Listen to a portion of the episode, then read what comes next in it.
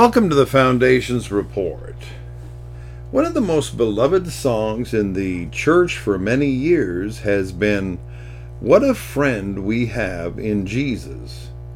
The first verse of the song says, What a friend we have in Jesus, all our sins and griefs to bear.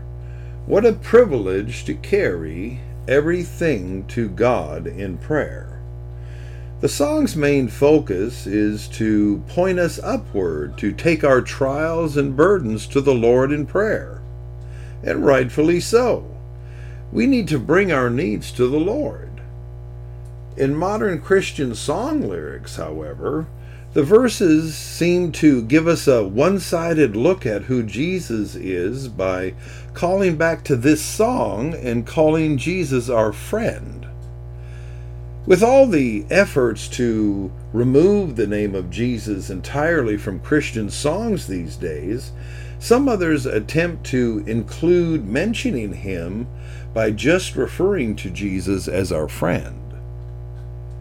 I was listening to a song the other day, and being involved with praise and worship music, I seemed to make an effort to read through the lyrics prior to bringing the song aboard for usage at the church. I noticed how this one song made several references to God as our Savior and even the Holy Spirit. But when mentioning Jesus, they just said, We have a friend in Jesus. It appears that modern theology wants to assess salvation and miracles, etc., as something coming from God without giving Jesus any credit. The Bible tells us that there is a Trinity the Father, the Son, and the Holy Spirit. For those of us that need a refresher, the Son of God came down and became man as Jesus and died for our sins. We are baptized in the name of the Father, the Son, and the Holy Spirit. The New Testament gives us insight into who Jesus was on the earth and refers to him as the Savior of mankind. The disciples went forth and watched as God performed miracles and other wonderful things in the name of Jesus. But who is Jesus? Isaiah gives us some names for him. In Isaiah 9 6, we read, For unto us a child is born, unto us a son is given, and the government will be upon his shoulder, and his name will be called Wonderful, Counselor, Mighty God, Everlasting Father, Prince of Peace.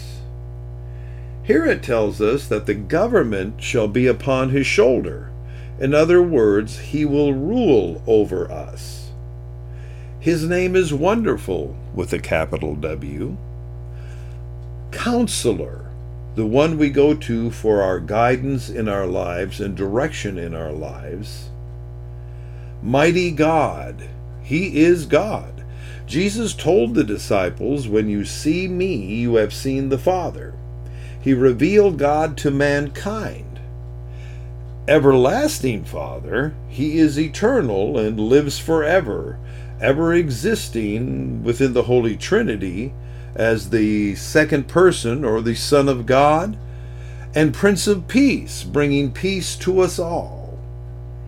He is so many things and so worthy of our praise and worship, yet modern Christendom sees him as just a friend or a buddy.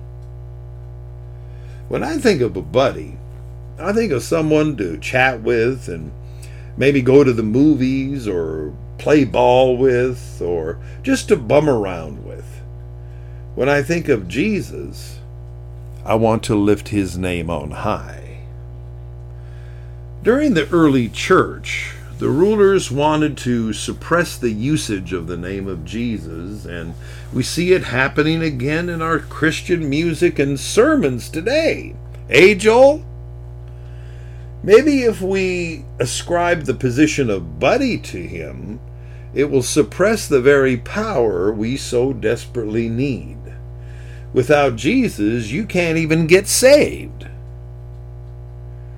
When I see Jesus, my mind goes to the book of Revelation, to the one with fire in his eyes, walking in the midst of the golden candlesticks.